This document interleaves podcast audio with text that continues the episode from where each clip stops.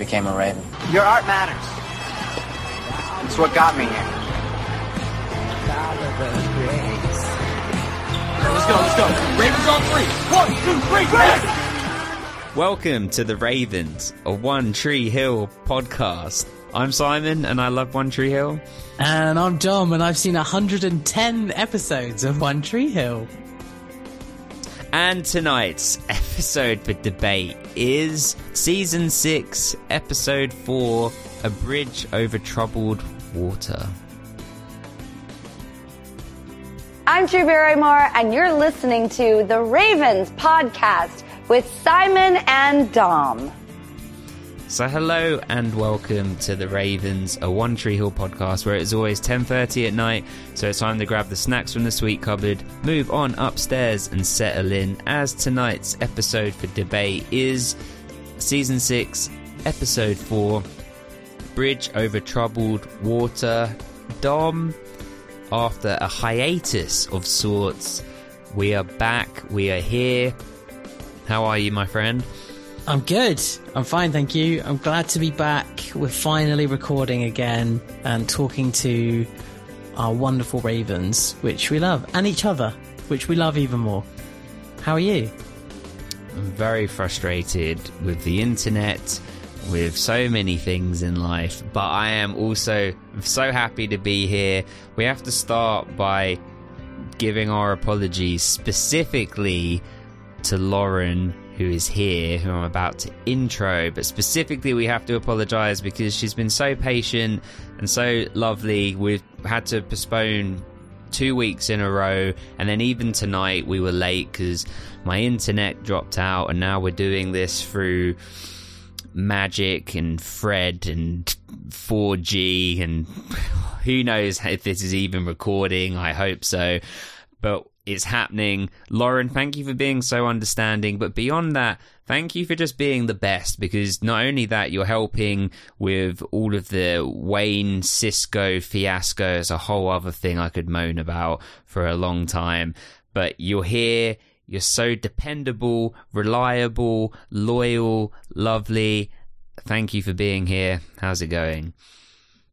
Good. Thanks for having me. Um, it's an absolute pre- pleasure and I'm, I'm glad I can be accommodating. It's not a big deal. So I'm here. I got my dirty jokes. They're always ready to go. So excellent. excellent. Well, I, I feel like to to begin with, I feel like I I owe people an explanation of my health. I won't go into it too deep, but I've got I was inundated with so many lovely messages uh, on so many different platforms, and it was really touching, like emotionally touching that people cared. Um, so thank you so much.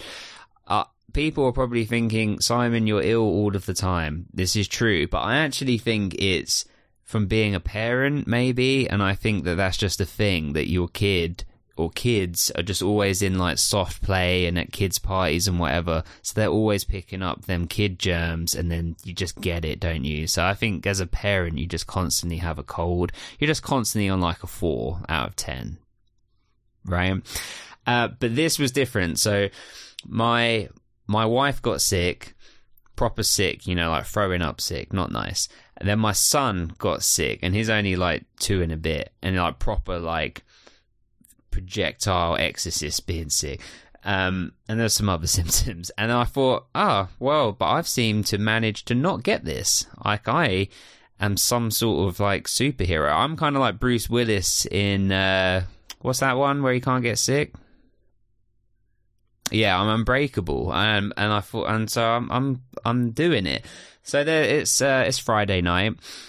I'm eating mac and cheese. I'm putting sriracha on the mac and cheese, like you know, spice it up. It's not crazy spice, but um, it's raining sriracha on that mac, right?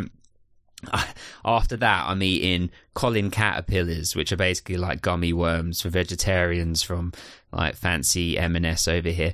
I, am eating Doritos. I'm eating chocolate. I'm just eating all kinds of stuff. I'm staying up late. I'm watching Breaking Bad. I'm living my life. And I'm thinking I'm untouchable. Nothing can break me. I'm the man. And then suddenly there's a rumble in my stomach. And I, about two in the morning, I have to run to the bathroom and then I spend the next five hours being horribly sick, like so sick. And I can, all I'm feeling is the sriracha going up my throat and like burning and all this horribleness. And not to go into too much detail, but after I'd been sick as much as I could be sick, you know, when your stomach still is trying to be sick and there's nothing there, uh, you're just getting all the horrible bile and all it's horrible, right? Finishes about seven in the morning. Uh, my wife wakes up and we basically swap positions and I go back to bed. And then proceed to not be able to eat for about two or three days. Like I can't eat anything and it starts progressively getting worse. Like I can't like barely stand up. I lost 14 pounds in like five days. And then we thought, okay, I started to feel a little bit better, uh, for like a day and then just got really got worse again. But I was at least sort of being able to eat. But then I went jaundice and my eyes went yellow um, and some other horrible symptoms that I won't talk about, but were like alarming. Uh, and so then we coincidentally we took my son to the hospital, uh, not to the hospital, to the doctor to get him checked out, and um, because he still had a couple symptoms, and the doctor actually was, like, oh yeah, yeah, he'll be okay. But you have to go to the hospital right now, like to me, because of all of the jaundice and stuff. So I ended up having to go to A and E, and they did all these blood tests and whatever, and it turned out that my liver was like, for lack of a better word, like effed. Um, and I think it was basically that I'd been so sick that bile or something had got into my liver. And so that was all bad and that was all very alarming. And then like my parents were panicking and my dad like drove down to the hospital and it was all very like all over the place. Um, and then two twos. A few days later, I sort of started getting back, and it actually took me the, like a better part of a week to actually get back to hundred percent. Um, so it was really horrible, and I think it's the first time really that I've been sick as like an adult. You know, like proper sick. Um, so it was quite scary, but took some time off from work, finished Breaking Bad. That was cool. Um, and now we're here. Everyone's healthy. Liver is fine. Uh, but but most importantly, or most lovely, the loveliest thing out of it was that people were so lovely from our podcast community and sent so many lovely messages. So I really appreciate that. I did miss you all, uh, and am happy to be back. So there we are. Well, thank you for sharing. And um, what a horrible journey.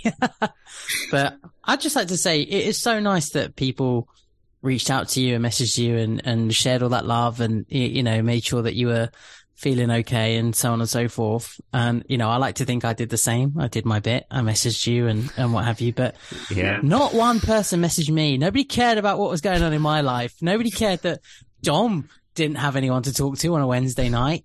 Nobody. Not one. You're all in the bad books with me. Uh, but but Dom, you actually messaged me saying, "Yeah, it's really sad about the podcast, but can't lie, really enjoying not having the post pod hangover." So it's so true. Waking up on a Thursday and not feeling like shit was so good. well, Lauren, how have you? How have? Oh, sorry, gum. I was just gonna say, I'm glad you're back. I'm glad you're better. That's the main thing. Thank you, thank you. Well, Lauren, how have you been? More importantly. Good. Can't complain. I hope I don't get that illness because I I'm like I'm actually truly scared of vomit. It's like a true oh, fear of mine. Wow. Like yeah, I, haven't thrown up since I'm gonna knock on wood here. I've been thrown up since I was nine, and I'm wow 37. Is is that just a case of I'm gonna hold this in? It will not come out of me that way. Uh, I mean, there's definitely times where I felt like if I did throw up, I probably would feel better, especially like drinking and stuff. But yeah, I mean, I, mean, I made it through my 21st birthday. I made it through plenty of drinking episodes without throwing up. Um, I even had food poisoning once and then I had to fly right after that and on this like little plane. So it was just so much turbulence and I, I held it in. So I feel like wow. the day that I actually do, like the floodgates are just going to open. Well, you made it tougher stuff. Let's hope it stays in there. Yeah. yeah. Right. So that's that's my fun fact is I haven't thrown up in, you know, 28 years. I'm just amazed, like, especially with the drinking, because in the old days, you'd go for what I can only describe as a tactical chunder. And you go and find your way into a toilet or into, you know, a small cupboard out of the way and be sick to allow you to carry on. Yeah, puke and rally. That's what we call it in the US. nice. So, mhm. That's so true. There were so many times. Oh, the room spinning. Huh. I'm okay. Burger? Anyone want a burger? Yeah, okay. Yeah. You know what I always was taught when you're drunk and you're getting the spins, like in bed, you put one foot on the floor. I don't know if you've ever tried that or heard that. Interesting. I mean, I don't really drink anymore, so I probably won't. Simon, you drink all the time, so you can give this a go. Oh. You're, you're basically never sober. Is that why? That's what the really I've just worn my liver down is what you're saying through You're the George 30s. Best of this podcast, my friends. If you don't know who George Best is, use Google.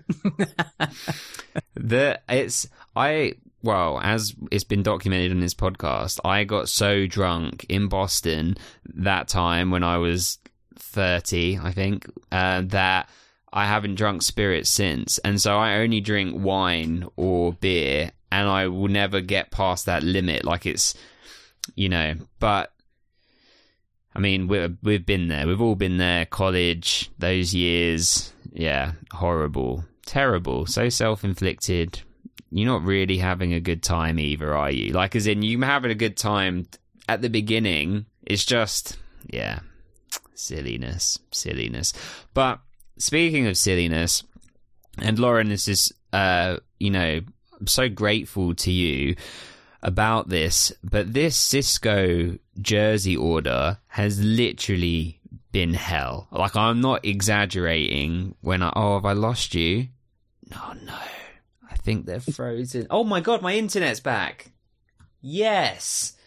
Okay, What's really they bad may not be able to hear me, but I am going to move gonna over to my computer because he's not sure he's frozen. and they are going to. Oh. yes, He's joined us twice. It's back. Yeah. It's back. He's back! Yay! we can see you twice. Okay. well, I still can't hear them, but let's see if I can. Now I'm on here twice. Ugh. Just hang up. Leave on, leave on there. now I'm on here. It's asking me if I want to reclaim the host. Do I? I, I don't know what that's going to do to the recording. I if you can't do. hear you. Oh gosh. I'm keeping all of this in. People need to know how podcasting is real. Oh, I think I can hear you now. Can you hear us? Yes. The mega technical issues. I can still see your wonderful face in another block. Can you see that? Yeah. Lauren? Yeah. Look how, yeah, look I can't see fat that it's frozen. It's not like you haven't left yet, though. It's You're like in you it put, the four, you put the 14 pounds back on in the space of In this that- Zoom. in that one bit. Look at Yeah. Look at that guy. Who is that? kind of looks homeless with this beard. I haven't like shaved. Look at him. He hasn't had Invisalign. Oh, he's gone. He's gone. I miss him already. Simon oh. 1.0. Yeah. Wait, should I stay as participant? I better stay as participant, right? Because otherwise it might mess up the recording. yeah, I just don't know what it's going to do to the recording. So, Maybe Yeah. get kicked out again. yeah, exactly. We'll lose Lauren somehow. It'll all go horribly wrong. Ah, this feels so much better. Yes. For all of us. So you didn't looking at my fat head. Is that what you're saying, Lauren? It was the ang- it was the like the background. It was throwing me off. Uh, Hmm. yeah. Yeah. Yeah. Well, wonderful. Okay, so sorry, I don't know where it got cut off there, but the but this Cisco order has been hell. I like, I'm just going to literally through. put you in the hospital. yeah, yeah. I should send them my medical bills. Yeah. hmm Fuck you, Wayne. It's not Wayne. I, got don't Wayne- care. I'm blaming I- Wayne. I got him involved, and they were, and he was. I remember I've retired. and I don't give a fuck. You leave someone dependable in place, or I'll find you. Right. Oh, Carolee. Is that how we've decided her name is pronounced? It's Yeah. Carol with Lee on the end, with an E on the end. Carolee. right? I'm just going to say, like, I'm not putting her on blast, but yeah, I am. I'm not going to leave a Google review or anything, but I doubt she's going to listen to this. Hell to deal with. Doesn't respond to emails. Doesn't give a shit. I actually at one point had to say, you know, this, this order is for like near on eight grand. Wow. Right? This is, this is something extra. None of the other orders have been this big at all. And that is because half of it, or less than half of it, a third of it, is for uh, the, my basketball team. And so that might, but that money had been like raised and funded for by charity. So that is, that has bolstered it. But still, the amount that we're ordering for the Ravens is huge, is huge. And uh, it's just been so hard so hard. And then the shipping, I started this in November. We're in March, March, and I must be, uh, anyway, she, we're finally here, but now they were trying to mess up all of the shipping. Um, so luckily, luckily, Lauren has agreed again for all of this to be sent to her. So you've got thousands of dollars worth of merchandise being sent to you. And then we're going to have to Zoom like, you know, off the podcast and Dom's going to have to be there because I got into a whole, I got into a whole confusion, didn't I, Dom? Yeah, a little bit. You got a bit confused with the, the money situation and the conversion rates, but we went through it. We went through it one by one and we worked out, you know, what was owed by, by people still and, and where you were missing, missing out basically uh, people sent me the money and I was still like 200 pounds, not dollars, pounds short. Um, and it's because of the conversion rate. It's so annoying. Like if people send me it in dollars, then it goes to the exact amount, but some people were sending it in pounds and when they send it in pounds, it's always short of what the actual amount is. And so it's only like $20 here or 20 pound here, 20, 18 pound here. But over so many people, it suddenly mounts up to being like a few hundred. It's fine, but we just, we will work it out when it gets to the shipping and whatever. But it is a bit of a logistical nightmare. Um, it's like spreadsheeted out but we're there now. We're finally there. I, I, and then I finally emailed her one more time because I was so panicked. I was like, Carolee, I have to check. Though I've said it a million times. I didn't type that part. that you're gonna stitch the KS on the black jerseys, right? I, I just had this fear that these dazzle cloth jerseys are gonna come and the KS wasn't gonna be on there. And I would literally be like, fuck it, I'm flying out. I'm flying out. I'm going to tie her up, leave one hand free, and I'm going to force her to hand stitch them on one by one herself. it's a bit extreme. I realize that's now gone into some sort of crime. that's how passionately I feel about this. Hey, we'd all be with you. I think you'd have the, the hundred ravens or whatever it is, you know, there with you. Okay. And you know, the criminal justice uh, system in the U.S. is a joke. So yeah. you probably you probably just spend a night in jail and be done with it. Just be yeah. Probably not mm, even that. her, they probably understand. I'd explain about the K. It was for Keith Scott, and they'll be, oh, okay. They probably put her in jail for the mis. I'll show them the emails. Put, put her in jail and give her a hefty fine. yeah. Probably. Here's a free gun for all your yeah. trouble. Excellent. Excellent. Lauren, how do you feel? Do you feel any pressure of all of this thousands of dollars worth of dazzle cloth arriving at your house? Well, I mean, before you kind of mentioned the how much money it is, I was not too worried, but now I'm really responsible. The only thing is going out of town next week for spring break, like Thursday through Sunday. I'll be back Monday. So I'm like, please don't show up on my doorstep those days I'm gone. But if it does, I can just, I have a friend who lives in my neighborhood. He can pick the stuff up and he's a, he's an even more, uh, honest person than I am. So. well, I mean, the, the, ship these, by the way, I'll just give you the address and just pawn it off on him. Yeah. I mean, at the rate that they're moving in speed, they should be out of production by probably spring 2025. So mm. we'll probably get them around that time. I'll like, just bring them to Wilmington. Yeah. Yeah. That'll do. We'll have them there. well, we also we do have. It's been so long, but we do have two Raven shout outs that we must do. Wow. Um, wow. Yes.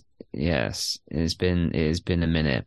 The first one is an upgrade. An upgrade. And Dom, this actually means that you're going to need to to do something here because if somebody is now in the Hall of Fame, then they're going to need contacting for some scheduling, my friend.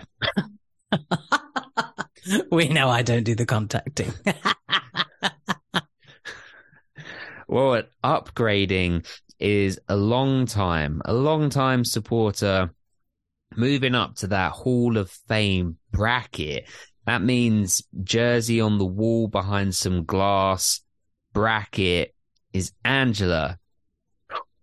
Ooh, Angela, Angela. This is really important. Your jersey's on, on the wall. There's a space for it. We've marked it out already. It's clear that you're going to be there. You're up there with some of the greats.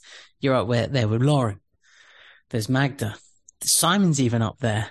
There's LDG. There's Tammy. There's countless others more up there but your space is marked out. Do you know why that is, Angela? Do you know why? Because you just became a better Raven. Yes, a better hmm. Raven. Better That's a good one. I haven't done this for a long time. we have one. We have one more. We have uh, a newbie, a new Whoa. person. Whoa! Stepping in, stepping in at JV. You know they're they're they're starting at the bottom, like Drake, and we'll see where they go. I have high hopes. High hopes. I'm hoping I'm pronouncing this right. Oh no.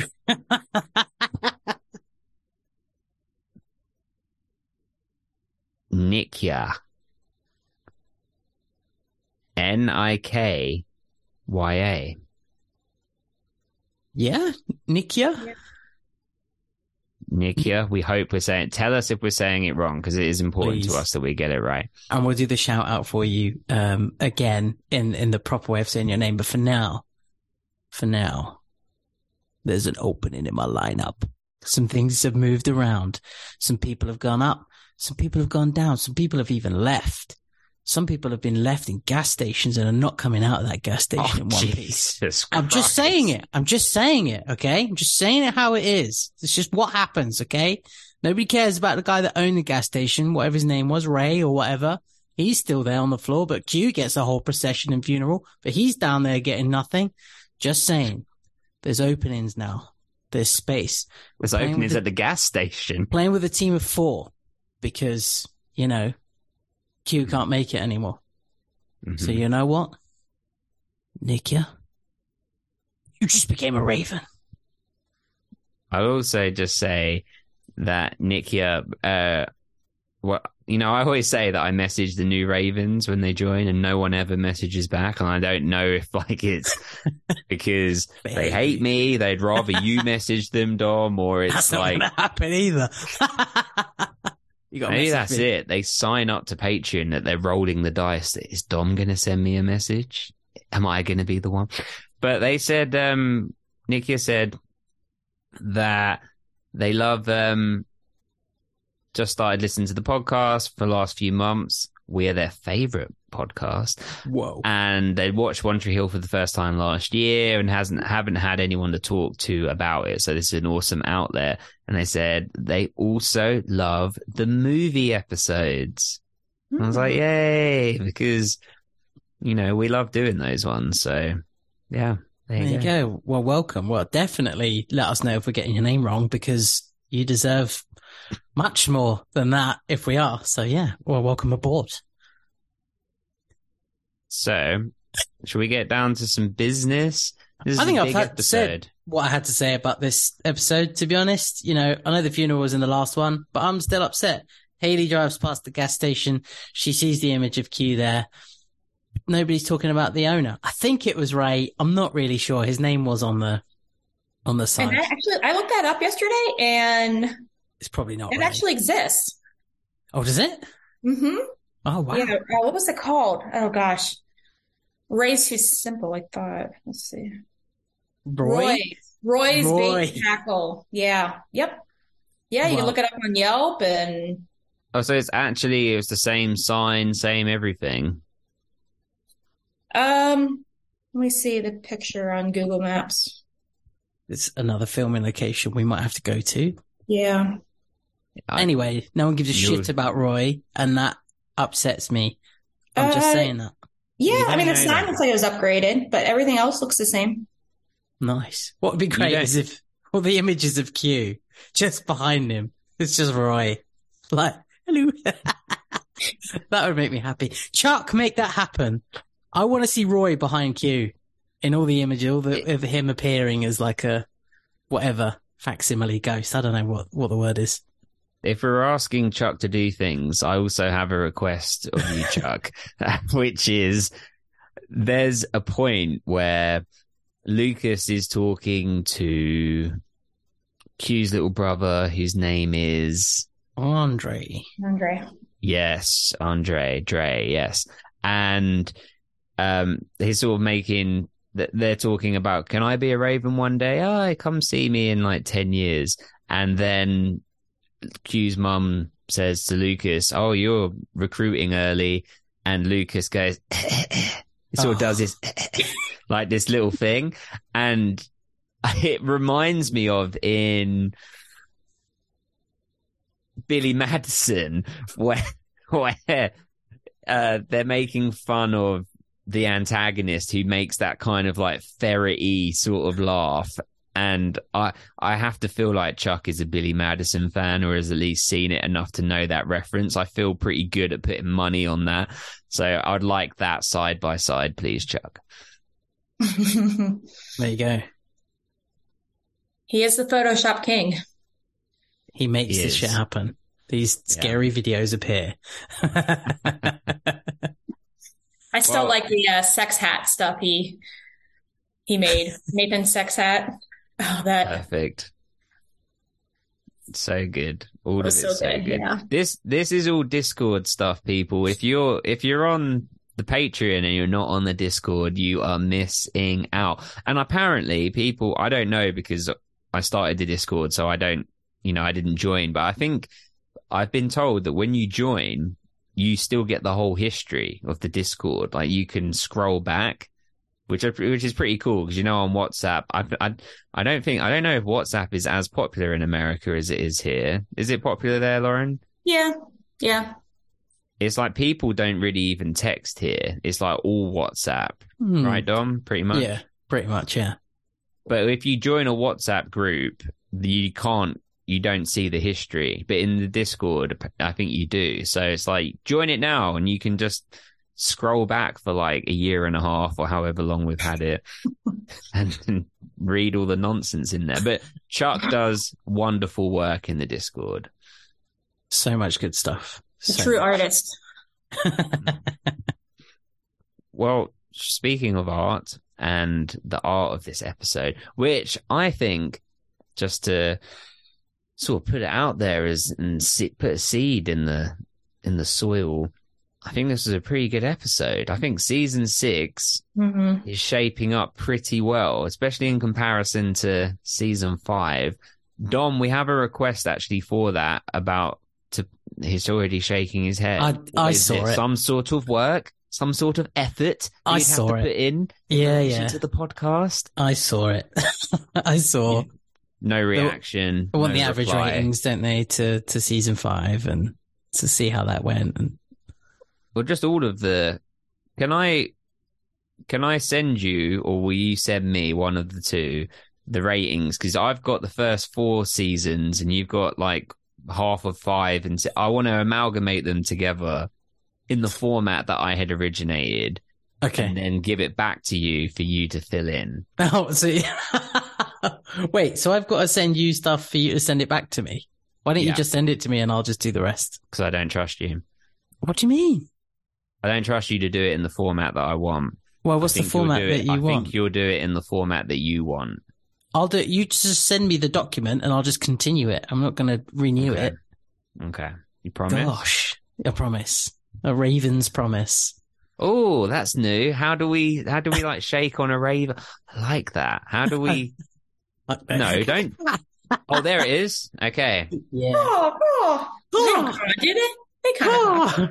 Yeah, they in season one Lucas does. So okay, so for people who can't see, you're Hmm. putting your thumbs you're sort of doing a how do you explain Butterfly. this? yeah. Kind of like a butterfly. Yeah, okay. And then you say caw caw Caw, caw, caw. Ra- Raven's promise. Yeah, we don't need to say Raven's promise. That is the promise. It's implied. It's not. You're not mm. giving. Are you giving a subtitle? No, I'm just making it making it clear to everyone that that's what that is and means. That is a Okay. Raven's promise. That's un- it's unbreakable. Okay, so that is if someone's Raven promised, there's no forfeiting.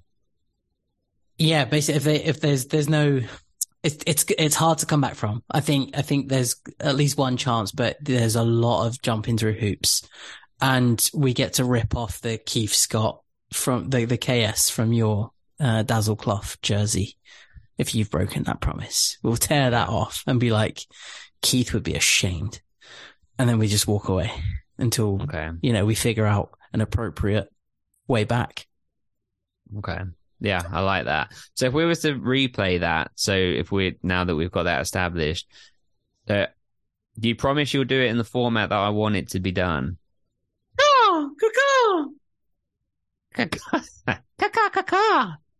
Easy. Fine. Well, it's done now. when you bring someone new on and they and you want to swear them secrecy about not spoiling Dom, there you go, the caca. Look at Yeah. that. See, Yeah. Lauren's just there. She just knows. Fire on all cylinders. Yeah. Glad someone is today. You say this now, and then you're going to spill accidentally spill some red wine in the top of the dazzle cloth box, and it's just gonna. Mhm. Could you imagine? I'm gonna like get in like a whole like clean room suit. Like we, you know, I, at work, I'm a chemist. We have a clean room, and I will actually handle the jerseys in that room. Like That's, that. that's Yeah, perfect. so like scrub up, with the hairnet, little booties, a whole suit, gloves. I will, I will handle them that way. Just for Excellent. you guys. Yeah. Thank you. Thank you very much. I'm, I, I'll be honest. I'm not fussy. Mine's going in a drawer with the rest. Dom's never even felt dazzle cloth on his bare chest, Mm. and that makes me sad. Nah, Would you even would you sleep in it, Dom? Just one No. time? no. Will you wear it for the finale when we watch the finale? I'll consider it. no, put it away. oh dear. You didn't Wait. comment on the hoodie today. You didn't shout or berate at me for normally you go, what hoodie you got on? What hoodie you got on? And I've got the, I've only worn this once. I was telling Lauren when you disappeared that I've only worn this once and Chad Michael Murray saw it. hmm So I just, I thought I'd, I thought I'd show you.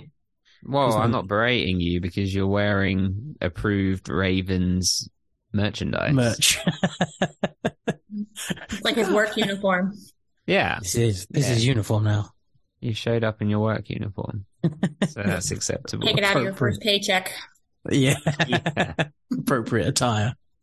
I, I had this thought earlier. I don't know how you would feel, Dom, because you'd be you'd have, be committing to it, and I don't know how you what your opinion would be, Lauren, as as a member of our community. But I was thinking that I watched our watch along to watch the um episode back, and for the first time ever, because F was not was in a different room, I beamed it to the TV, which was crazy because there was you, Dom, and me, and Kat was there, and Tammy, and it was like watching the episode. It was really cool. I wonder if other people, I'm sure other people probably do that if they watch the watch along. But it made me sad. It makes me sad that we have a watch along video for every episode from, I think it's like season two, episode five or something. Oh, he's already making a squint face.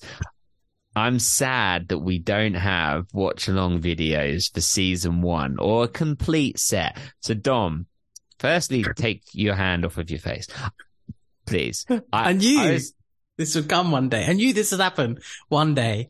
I've never mentioned this because I knew this would happen. And I thought it would be a Raven that would let me down and mention this at some point in the Discord and be like, Hey, do you know what's missing? Is like season one and a bit of watch alongs. And I'd be like, Hmm, okay, we need to get, get rid of that person. But it turns out that person is you. the one person you can't get rid of. The one. exactly. Exactly. Well, what if when we finish season nine, we finish the finale and everything, we're going to rewatch the pilot anyway and podcast that. That's always been agreed. But what if before we start Lost or whatever we're going to do next, it's definitely Lost. But what if we do like 20 well, there's probably, I, I'm guessing, I can't remember exactly. I'm guessing there's 24 episodes in season one and maybe like four or five episodes. Say, let's just call it 30. What if we do 30 weeks where we do 30 movies on the podcast, like a movie a week? Cause you love doing movies, right? We do 30 films, but after we, we record the podcast like normal, but after we then just watch an episode of One Tree Hill with the community and record it and just put the watch along out. But we're just podcasting movies that you and I will just watch in our own time and then podcast about. So then we'll do loads of films and then we'll get on to Lost. Or I have a counter proposal. Okay. We do three marathon watch alongs of season one and whatever we haven't done of season two. And we, we just, we just go through it. We just get through it. Or like seven, like 10 episodes, like, Like- like a whole like- day. Like in a go. Yeah, yeah, yeah. We just, we just blitz through it. It's not, that's like seven hours worth of material, isn't it? Surely. Easy. I mean, I'm down. I think that's quite cool. So we just plan a day, like you and me, anyone else who can join, and we just we just watch to a to a certain point and just we just get it done. Can we, can we be drink, can we drink wine and beer and stuff? And Yes. pizza? Yes, Okay. We How can do it that in my new house when, when I've moved. there you go. Which will be in November at this rate. yes. Lauren, what do you, which, which idea did you like best, better? Well, I feel like if, you know, we're, people are, people want to see these watch alongs because they want to see Dom's reaction. But if he's watching this and he's already seen it, his, he's not going to have the same, you're not going to capture that, that first reaction, right? Of him watching it. So That's true. I feel like, So you're saying you don't give a shit. yeah. yes, Lauren, this is why you're the best. Well, I'm interested. People comment or let us know if you care or not. I think part uh, the reason I care is just it feels incomplete. It feels like we haven't got the full set of the watch alongs. Wait, we Uh, need yeah. to we need to incentivize this a little bit, don't we? So, like, we'll do it. We'll do whatever version people prefer, and you can put a vote out or whatever. I don't care. We'll do it. We'll do Oh, whatever okay. whatever people prefer, but we need the the ratings and the reviews. So we like okay. so mm. as well as you have your say and your choice of which which one we're going to do, we need a, a, a rating or a review to go along with it. So by the time we get to it, by the time we get to the end of season nine, we need like an additional however many reviews based on what we've got now.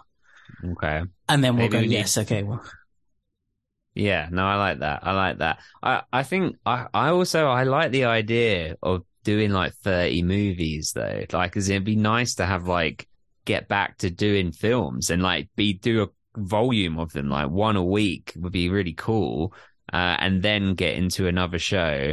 But I also like your idea of marathoning them as well. Like that's also fun. Yeah. I mean, I've managed to watch eight and a bit seasons of The Walking Dead since we last podcasted. So I'm sure we can absolutely smash out One Tree Hill. What? One That's season been of One in Tree two- Hill. How long has it been? Two weeks? Three weeks? It's two and a half weeks.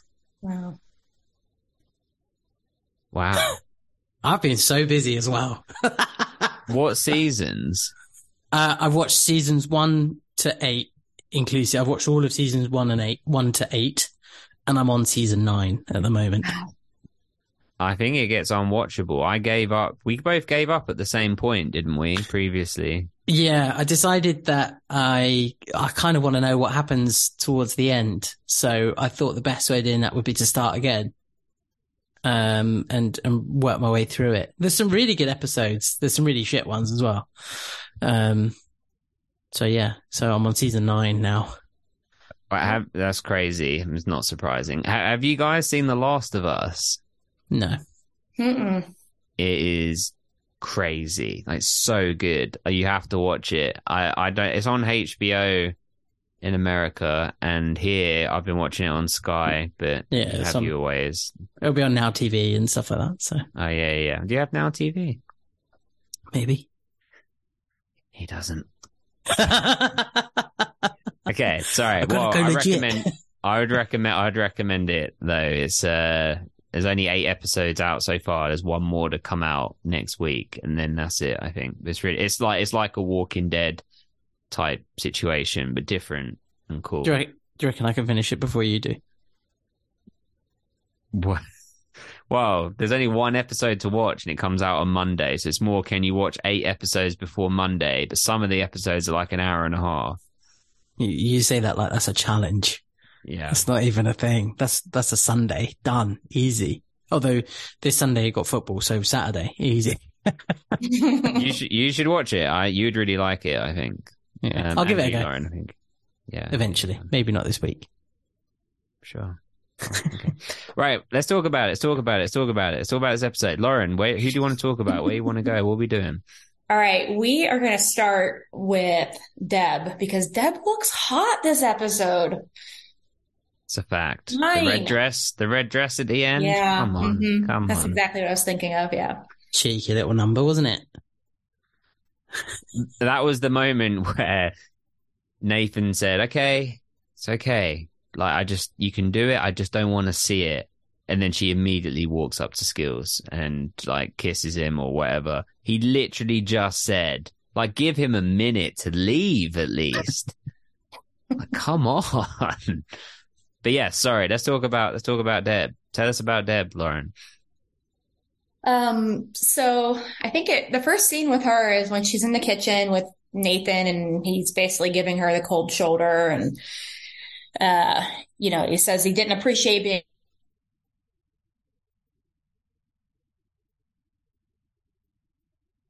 being told that while he was at a funeral, he said, you got to pack your bags and move out and you're not the nanny anymore. I, I, I can't handle this.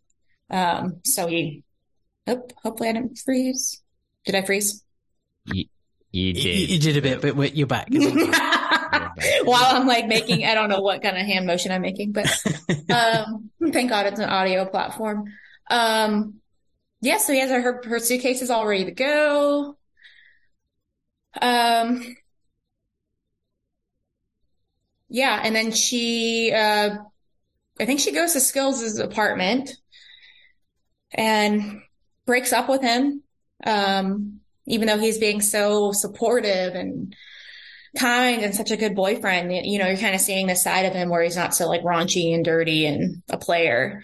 Um, but she breaks up with him and then she's at the park with, uh, she took, um, Jamie to the park and Nanny Carrie kind of strolls up and, you know, just starts making chit chat with her and they start talking about nannies and how they're underappreciated and, you know, how she would do anything to be around, um, what was it around her son? I think she was saying. Um, you know, and, and one thing I actually did have written down about this scene was when Nanny, or Nanny, when Carrie, Nanny Carrie kind of starts talking about, uh, you know, nannies are underappreciated and all this and that. Like you kind of get this, like Deb has this look like she thinks something's off, but I think what uh, she ends up like she's just thinking more kind of about her situation. And i thought oh she's gonna like catch on. This is you know the the creepy nanny. And she didn't. But I, I, did you guys get that impression for that scene? That maybe she was like catching on to like something doesn't seem right? Well, she was she was already kind of in a bit of a weird place because I, I, think she actually went to part without Jamie because otherwise Jamie would have recognised Carrie. So she, when she goes, she's she's sitting on the bench, and Carrie says, "Which one's yours?" And she's like, "Oh, none of them." And she's just kind of sitting there pondering and contemplating her life at the moment because she's been kicked out. She likes skills. She doesn't know what to doesn't know what to do. She doesn't, you know, want to upset Nathan, and so on and, and so forth. Like you explained beautifully. Um, but yeah, there's there's a slight edge to her, like sitting on the bench where she's like, why is this person talking to me? This is a bit weird, but she, I think she just feels a bit lost. So she doesn't, hasn't quite picked up on the weird Nanny Carrie vibe yet, I don't think. But yeah, I think if Jamie was there, he would have gone, that's Nanny Carrie. And it would have been a whole, they would have been pulling out the gun and shooting her one, you know, cause we know she's packing heat. So mm-hmm. yeah. What are you thinking, Simon? Yeah, it was, it just is interesting because I don't think it was the first time that they've ever been in a scene together, right? I mean, that was the whole point is that they they don't know each other. Right? I'm just trying to think. They they didn't mess thinking, that like, up, right? wedding? Right. Got... She... So that was Lu... Lucas's wedding? It was yeah, Lucas Lucas and Lindsey. But even if she was, it would have been beyond beyond like Nanny Carrie, Carrie went in and out without anyone seeing her. Mm, but I yeah. think that that Deb returned later because her return was we've got a new nanny and it's Deb, and that was like her her return. So I think I think it's a clever device of to get us as an audience to be, oh, they're together. No, it's crazy. And yeah, I really, I mean, it's all out there and a bit crazy, isn't it? The whole Nanny Carrie stuff. But I, I enjoy the humor in it, particularly how she was humorous in this episode. Like, you know, hey Chester, you know, been a minute, you know, that sort of stuff is is funny and her like critiquing the dust on on the the side of the like Chester drawers or whatever. It's like they're they know what they're doing. They're not they're not playing it serious, you know, it's sort of pitched at how it should be. It's kind of tongue in cheek. And, and so I like that. I, I think this episode really blended well together some of that stuff, the seriousness of everything that was happening with the basketball game and Q and Q's mom. And I got it out of nowhere, got me. Like I, I had tears in my eyes watching it and I think it's the, like, particularly when the players come out at the end of the game and everyone stood there clapping and everything. Dom, we know you've got no soul. Um, so it did nothing to you. If anything, you laughed and spat at the screen because that is the kind of horrendous human being you are, but that's okay. We still love you somehow. We really have to try. Really have to. But I thought this episode blended it. It was a really good mix. Is that was that how you felt? Did, did you feel like that, Lauren? Did you think this was a bit of a kind of a classic later One Tree Hill episode? Yeah, this is actually one of my favorite episodes, and that's obviously why I came on. Um, I really like the the Chris Cornell song at the end. That's my absolute favorite. Um, and a lot of those scenes at the end are really good. But um, yeah, it was never really my favorite for those reasons you just mentioned. But now that I think about it, it's, it, yeah, everything was blended together. There wasn't anything that was kind of like jumping the shark, right? They kind of start making things a little ridiculous, but, um, I, I didn't feel like that in this episode. The only thing I didn't really care for was the Peyton Mick um i thought that whole like interaction was kind of cheesy. Like her lines just seemed really cheesy to him. So that's the only thing I, I really didn't care for was that. They'd certainly give her some like clunky stuff to say, mm-hmm. uh, particularly yeah. like when she's inviting him to lunch, you know, and or like things where she's saying, you know, well, I, I, have a I have a recording studio and I have this and oh, and even the things he was having to say, you know, old habits. When I see, you know, an empty studio and a guitar, I just have to pick it up and do this, that, and the other. It's all a bit just. I, I, I'm trying to imagine if it was Dom's music studio and he opened the door and saw someone that had just come in and started recording. Dom's initial reaction would be what, Dom? Get the fuck out. you are trespassing. You are here without my permission. Uh, did you waste some? What do they even use? What do they use to record? Hard drive space. like I will charge you for that.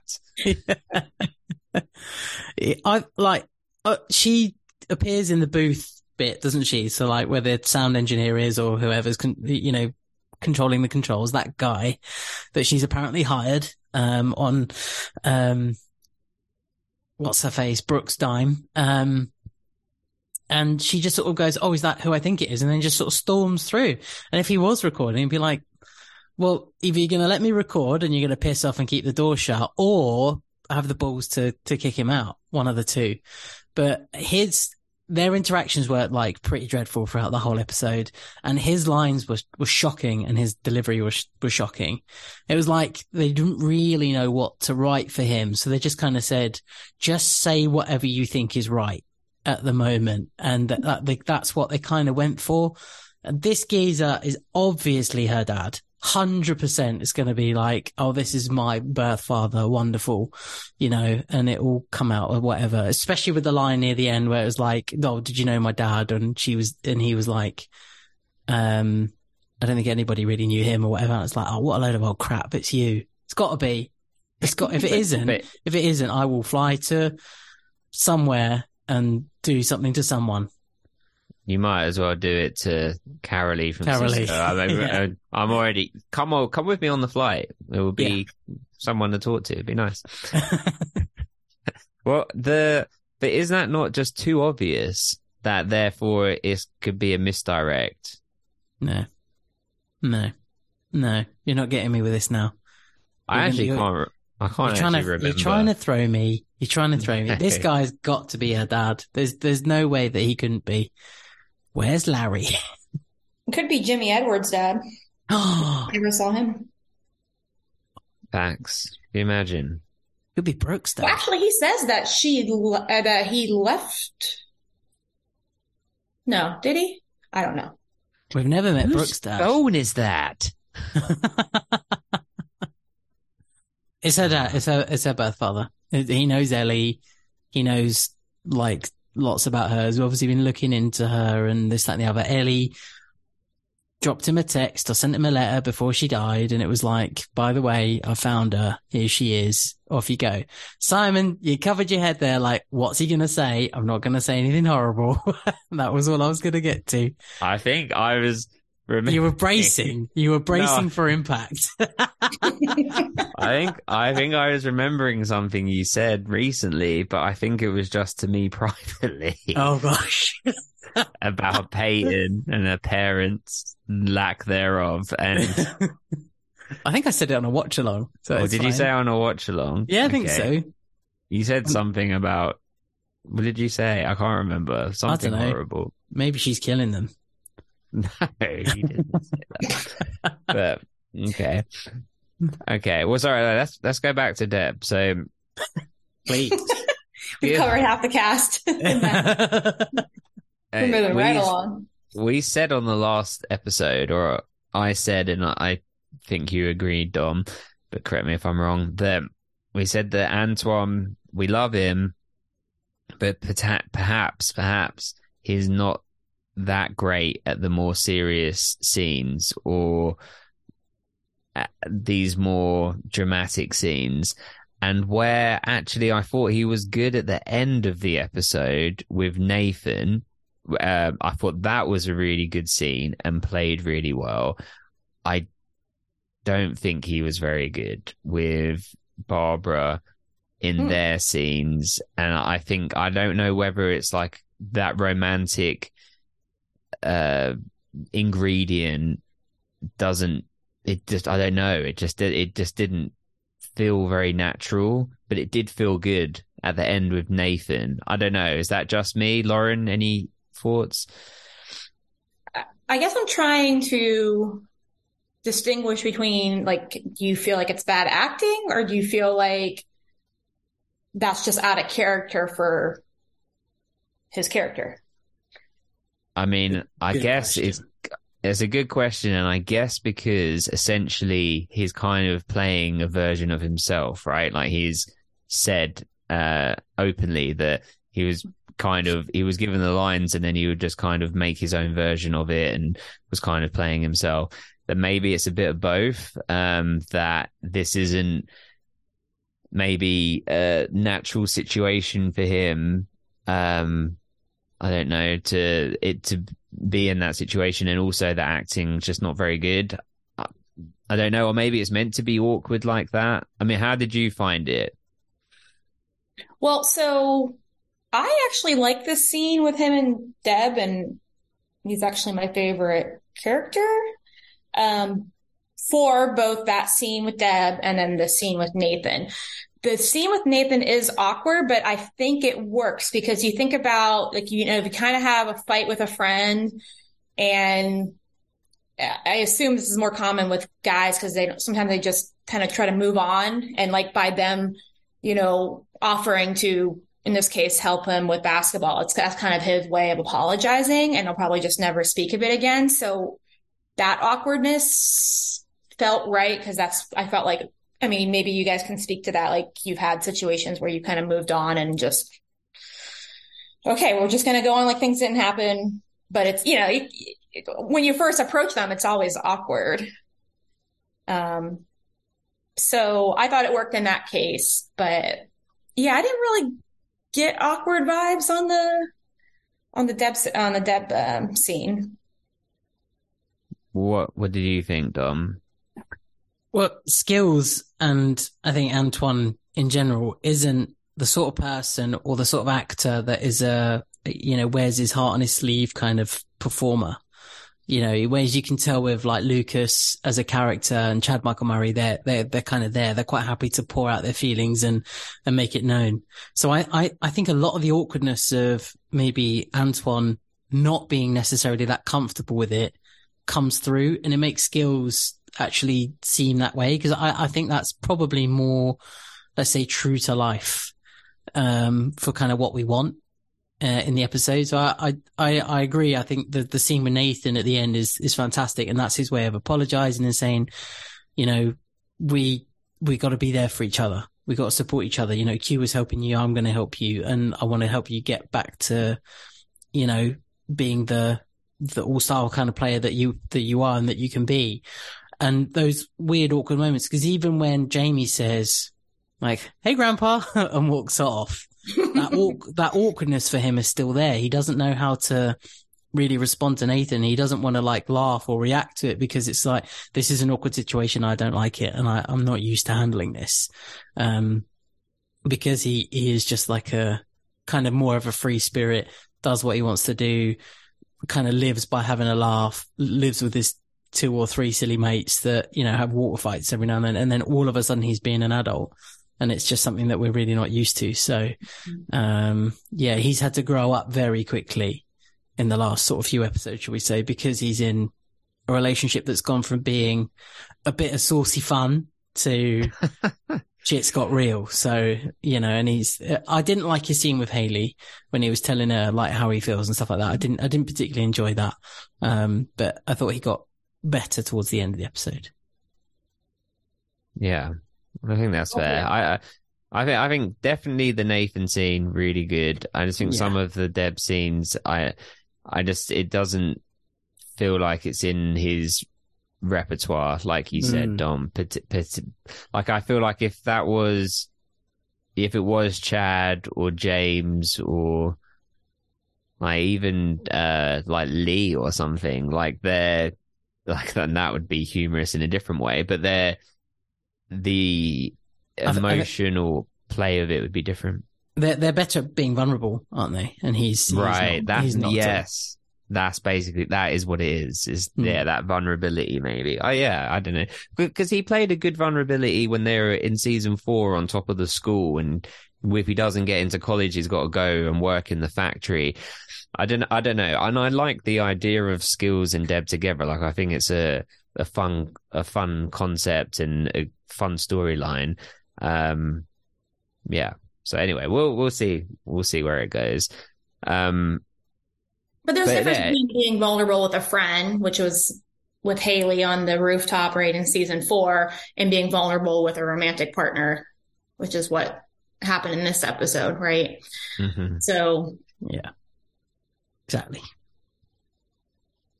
I don't know. Like I'm getting like a lot of circular thinking with this, like because yeah, he does. Yeah, he's always said he's he kind of plays some plays skills as himself. So yeah, like is it awkward? Yes, but is it expected? Unexpected? No. I don't know. Mhm. Interesting topic for debate, and that's what we do here. That's what we do here. These are the Well- hard stories people are tuning in for. yeah. Debates they yearn for. And Dom's predictions, which is what for Deb and skills. Well, I, you know, I think I thought it was off.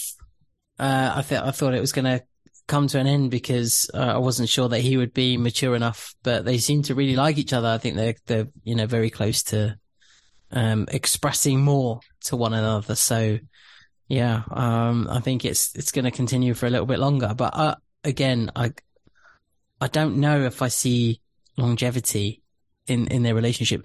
I- If their relationship is going to continue, then they're- I don't know if they're going to be Niners. Hmm. Uh, that's that would be my theory is that they'll go off to be together somewhere. Okay. Well, But if if it if it does end, then they'll stay in it for longer. okay. We will see. Can we can we rant about Brooke? Which bit about Brooke did you hate today? So much. So much. I can I can I be unleashed? Please. I mean, the voice croakiness issue was at maybe the worst it has ever been in this episode. When she's having the one-on-one with a ther- with the therapist, there were times where, in a three-syllable word, the second middle syllable was not even there. Like her voice had completely gone in the middle of a word and then would re-emerge kind of at the end of the word. If I was the director, cut Sophia, what is happening? I, there, we've written lines. We need you to say them. You know, like, This is directed by Paul Johansson, by the way. well, then I've got a direct line to Paul and I will be having words. I, I just don't, I don't understand. Like it, I, I, and I feel, I know that there's all this whole, it, yes, if it's a medical thing, cool or not cool, horrible. I get it. I'm not trying to like chastise someone for something that they can't control. But if it's an acting choice, which I feel like it is at this point of trying to play some sort of like a vulnerability or a whatever, it's just annoying and it actually just comes it it just frustrates me because I'm focused on the fact that this voice is happening but also as a character like show her in like some sweatpants and a hoodie for one time like at, at a house like can we see something real like I, there's no person on earth that well that I maybe it's just the circles that I've run in that you know Dom hasn't put jeans on since he started working at home am I right yeah. Mine come Uh, off the minute I walk in the door. Shit off. There you go. Exactly. But but yeah, she's in her house, which is immaculate by the way, like as in there's nothing out of place, wearing like, you know, clothes clothes that like as if she's working at the top of a high rise in New York for Vogue magazine or something. which is great. Dress how you want to dress. I respect it. But at home, you're wearing high heels at home to relax in. You should be wearing Crocs or flip flops or slippers or something. Uh, I just don't. Mhm. And then I'll get on to Haley's obnoxious apple eating later. But it was just a whole. And then goes to New York, comes in, hi, mother, sits down with the gun on the thing. Even the way she sits is obnoxious, and I, I don't know. I just lost. I just lost it with Brooke at this point. My question was, how did she get a gun on a plane? I mean, it is the US. They're probably like, oh, you only brought one? that that was going to be my question. How did she get to New York so quickly with with the gun? Is it Deb's gun? Uh, It- she, it her- like- she she says she she got bought she one, bought a gun. She says to the Oh, therapist, right. "I bought a gun." Okay, so it's yeah, yeah, yeah. Okay, so it's not that she has a connect in New York that like God, you're right. Yeah, that's ludicrous. Yeah, okay.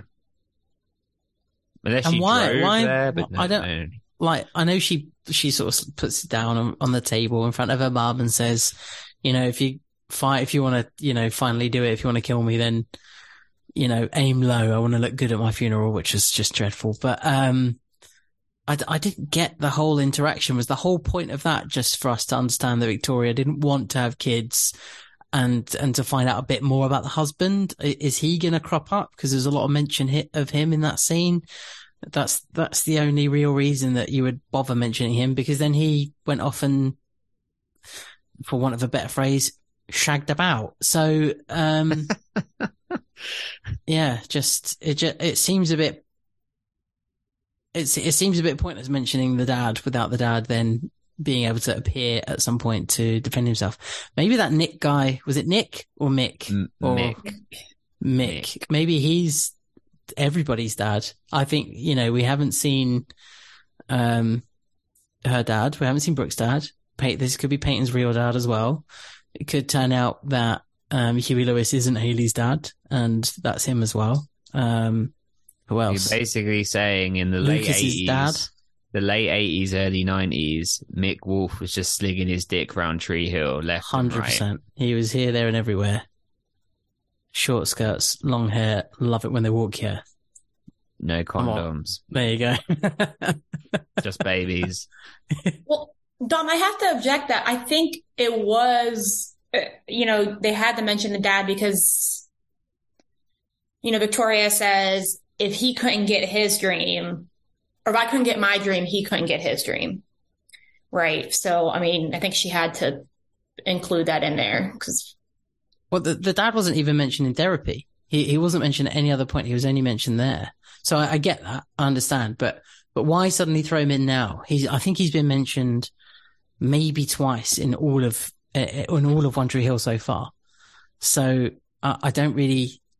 I, I don't understand why why throw him in all of a sudden and, and blame him. He's the reason why this happened and I didn't get to live my dream and so on and so forth. It's very um because if they were going to do it without mentioning the dad, they would have gone. I, I had you, and you're the fo- you're the reason I couldn't, you, you know, go and progress and do this and, and live my life and own a fashion label. And you got everything at your feet, and you've you've done what I wanted to do. Um, and kind of he wouldn't have really been too much of a factor. I think that in my head anyway, that makes sense. Probably not to anyone else, but I, I just feel like they're setting it up for some sort of entrance or he'll come in or he's going to be a part owner of the the brand and won't let Brooke sell it or something like that. Well, we'll find out. I, I do just have to clarify just before the comments come that I I don't I sympathize and empathize with Brooke's position and it's horrific that she was attacked and it's horrible that she's got this you know terrible relationship with her mom and her mom treats her awfully and obviously her dad wasn't around and all of that is terrible. Um I just think that they're writing the character to me as a 35 year old man. So let's also, you know, point that in. I'm sure I'd feel differently if I was younger or, or whatever. It they're writing the character to be a bit unlikable. Like, as in, she should be in our hero position, really, and we're like all riding and supporting her. But she sort of has this like attitude that's kind of like shitty. I, I don't know. Maybe that's just me. Well, she even she even makes a comment about the girl that rob from the shop. I can't, I've, I've forgotten her name, but the girl that's in Haley's class now, and you, you know, literally the day after that, she's throwing stuff out the door uh, and giving it away for free. So yes, it's not nice to be robbed. And then she got attacked. Uh, but then she's then just chucking all the stuff out in the street, going, you know, do you know what? Take it. You can have it but she has like like a really bad reaction to she she calls her something I can't remember what she calls her, but she has a really bad reaction to like Haley was like, oh, I found the girl, or whatever, and she's like, oh, that whatever, you know, yeah. and sort of digs her out a little bit rather than kind of accepting it and just being like, oh, for God's sake, you know, stupid teenagers. Yeah. Also, I'm like a multi multi millionaire. this obviously is a kid that well, we don't know, do we? But it's it's sounding like Samantha, sounding like she doesn't have much, right? And kids do dumb things, and shops get shoplifted every single day. Not saying that therefore it's okay, but it is kind of built in. Dom, you're in the industry at one point. Shrinkage, right? It's kind of like absolutely. It's built into the the price of things. Like it's on bulk. It's actually there's a percentage of this of damage and shrinkage and whatever. Um. And anyway, I don't. Do, do the but, clothes come from Brooke at the end, or do they come from Haley? I wasn't sure about that bit. Are they it from Brooke? Said, it said that they were from Brooke. Right. Okay. Then maybe all is forgiven.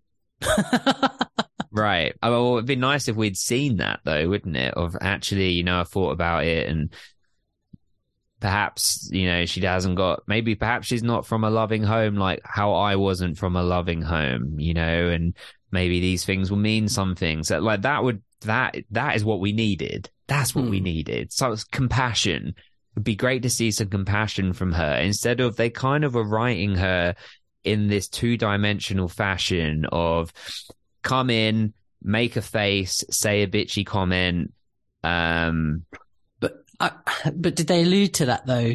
Did, did, did they, because she says, you, you know, um, somebody very close to all my friends was killed last week and it was their funeral and I just felt like empty or whatever and cold and I don't want to be like you, Victoria.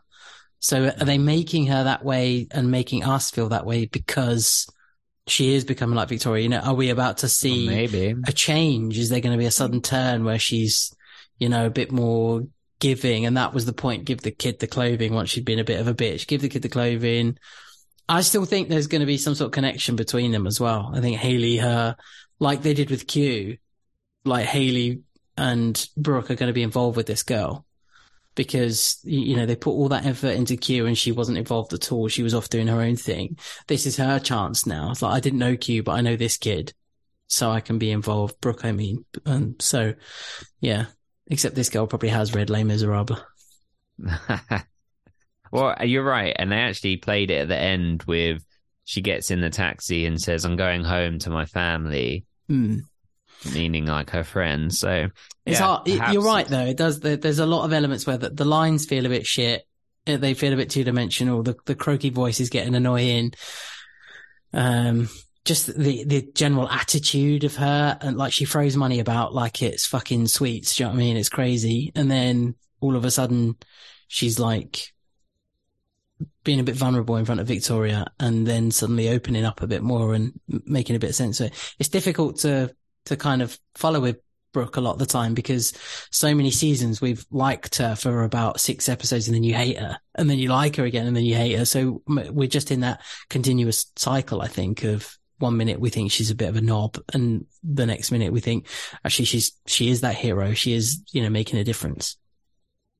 What do you think, Lauren? How, where are you sitting on the Brooke fence? And particularly, may you give comment to the voice? Does it annoy you or are you beyond it?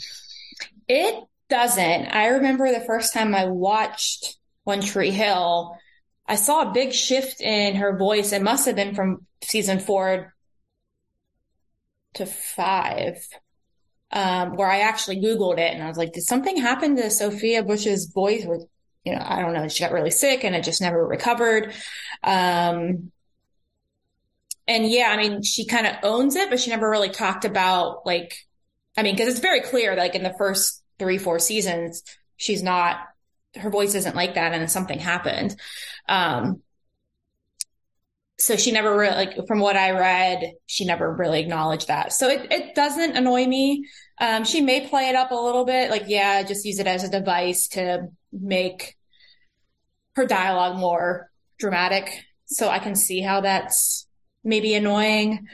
Um, you know, as far as like her comments and the two dimensional, I think she's just like in a really dark place right now. And I think she's just really bitter. And I think that's why we're getting just kind of bitchy comments, um, lack of compassion. I think she's just kind of just really unhappy with her life right now. I mean, think about it. Who is she really told that she's been attacked? Did she tell Peyton? I, th- I think she's only told a therapist and her Deb. mum. And, Deb. Oh, and Deb, And Deb. obviously. Yeah. Right. So, I mean, you think about like you're kind of keeping the secret and, uh, yeah, how nobody has like picked up on this isn't you falling down the stairs is beyond me. But, um, yeah, I think she's just in a dark place. I think about like I had a coworker who his mom passed away and he was just a giant asshole at work. I mean, he like called me a bitch at work and uh, I mean, he was just awful to a lot of people and I mean, doesn't excuse it, of course, but you know, you kind of understand that they're just in a really dark place and they,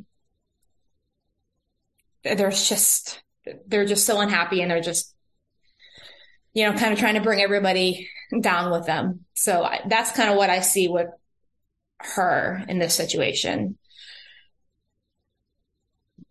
Yeah, that's a that's a great answer, and yeah, uh, that would be way more nuanced. So it's enlightening. Thank you. Well, who else? Dom, take us in a direction. Um, we could go down the. We mentioned Haley. We can we can cover off Haley and, and her journey. Tell us. Well, she starts off in a um at Q's grave. I think she's uh that taken Jamie to go and visit, and he puts the little ball there and talk about playing basketball in heaven. And she's like, "Yeah, I know you can. Um, I know for sure you can play basketball in heaven." And it's nice, and it's a good good kind of scene. And they they're walking through, and they see uh Jamie sees the kind of headstone for Dan. Uh, it's like, oh my god, Grandpa Dan's dead, and there's this whole like inquisitive child moment, and uh, having to explain, no, he's not dead. But some people buy their gravestones beforehand, and you know, Dan being Dan has got to have the biggest one here, and it's kind of what's the word? Grandiose. It's it's horrible, isn't it? It's just very tacky. Um, but she then goes on kind of like a little investigation spree and trying to figure things out and phones the phones his doctor or phones the hospital um, to kind of ask about him and they say that they've not seen him and they had um, a heart for him um, but they haven't heard anything from him for for a little while. And she goes over to the beach house as well um, I think before the phone calls uh, and takes Jamie there but the the doors open no one's around. It's the place is a bit of a mess and he's not there, obviously. Um, so yeah, she's doing a little bit of digging and Nathan kind of doesn't really help the situation. She's like, he's basically, yeah, maybe he's gone off to, you know, curl up and die somewhere sort of thing. Um, and yeah, she's, she's kind of looking into it. Uh, I, I, I still think this connection but that Paul and, um, Joy have in real life has got to be something to do with them working closely together in the show. So there has to be a moment where she saves him, she or she's saved by him in the end. You know, maybe Nanny Carrie um, manages to to to catch Haley or Jamie, um, uh, and is locked in the same room with Dan or like something like that, and they manage to figure out a way out together or something like that. But e- either way, there's something's got to happen soon. I am finding like as as much as the, the episode was good, I am finding I don't know whether this is just um greedy or the culture of the world or whatever, but I am finding I kind of want things to happen a little bit quicker. Like I feel like this episode, I'm not going to call it filler because there was appropriate action and things and movement of the story and obviously Q's story. But I kind of want to get to that next point. Like I'm hoping it's in this next, next episode we get a bit more Nany carrying down and maybe there's a resolution. Um, or may, you know, possibly the episode after that, but I kind of want it now. I, I think I'm being a bit greedy, um, and not letting the story build enough, but I didn't feel like that story was being built enough necessarily because we only see nanny Carrie, obviously we don't see Dan. Maybe it's because he was busy, you know, directing the episode. Um, but we get like some good touch points with her with nanny Carrie. Um, and then obviously Haley digging into it a bit more. I kind of want to get to that next step now, the exciting next step. So. Do you think that might be just because we're not, we're used to a culture of not having 24 episodes in a season anymore, where it's usually like 10 episodes on a Netflix you know, show or something. And so things do move a little bit faster. And the fact that you're used to, I mean, you particularly are used to binging things where we're having to space it out. And I mean, there's been like a three week gap or whatever it's been since the last, since we watched this episode, you know, so time does move slow when we're doing it like this. Yeah, yeah, I guess so. I, I, think that's that's definitely a good point. Is that I I would have finished One Tree Hill probably a hundred times over by now, um, had I been allowed to watch it at a rate of what I watch it at. But um, I, I think with other shows that are on TV at the moment that I watch, I'm quite happy to wait for the next episode and see what's what's coming, what's happening, and it's that has that kind of holds my attention and I'm like, okay, I'm good to go. I'm, I'm, I'm excited for it. This, I just want to know what happens because I kind of like, all right, I'm, I'm kind of done with this episode now. Let's just get on to the next one.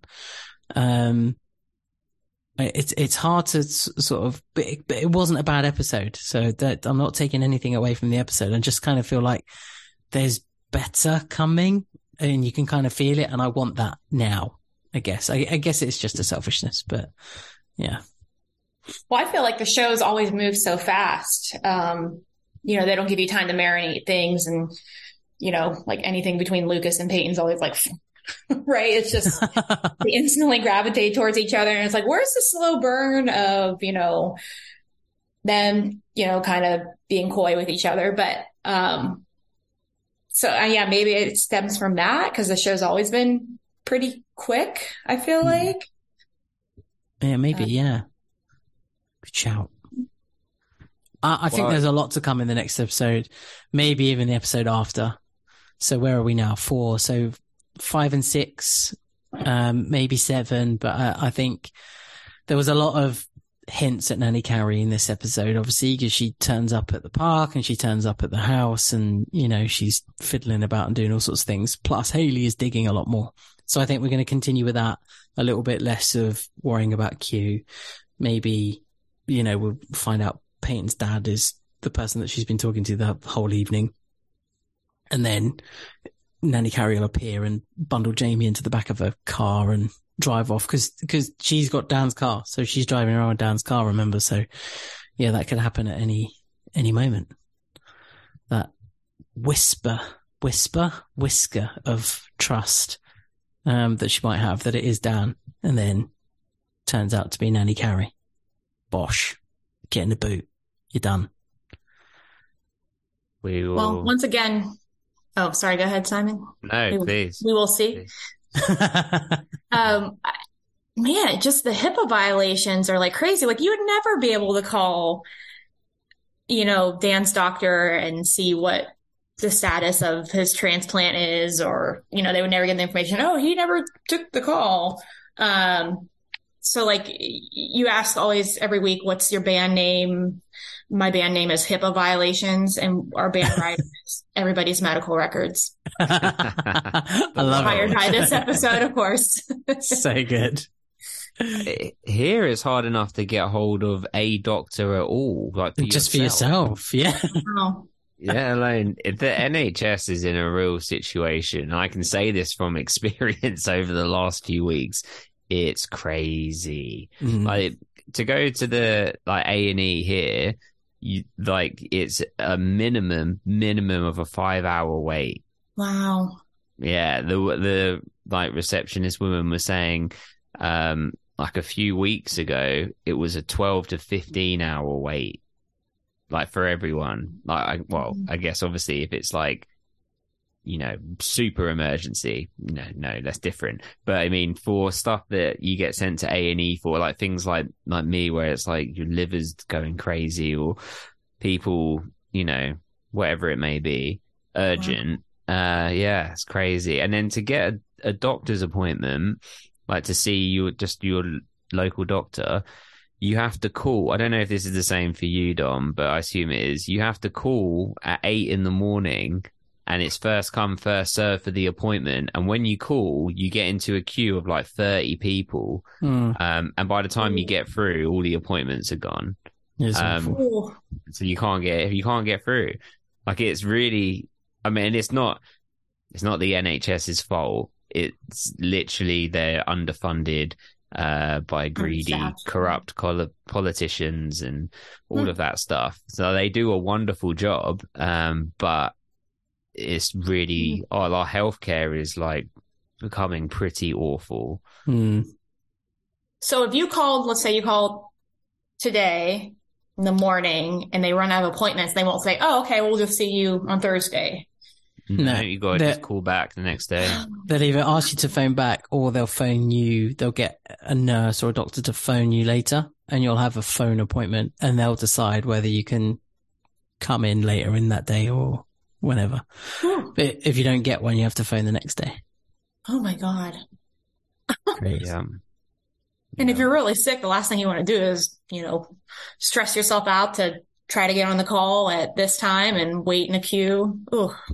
And then if you if you are like really sick, but they'll just say just go to A and E, and then you'll just sit in a room full of really sick people Yeah.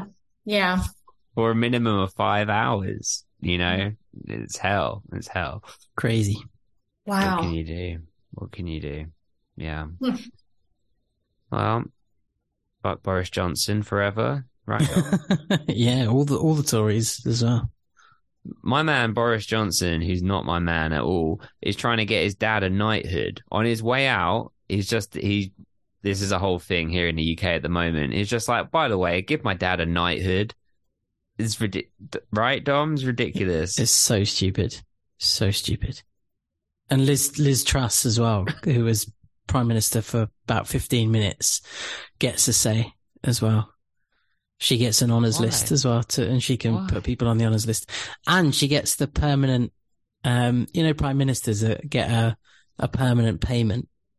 right, like a yeah for security she- or whatever. He- he- well, they, she she just because you were a prime minister once, you just get this permanent payment of 150 grand a year, and I, I think it's 150 grand a year. Something like that. She you get a big sum of money just at like once a year for being a, an ex prime minister.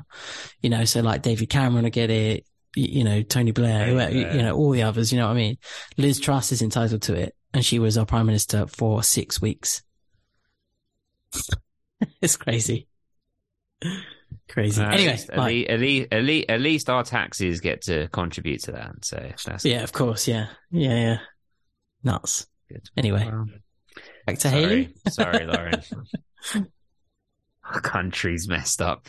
Um, So is Yeah. ours.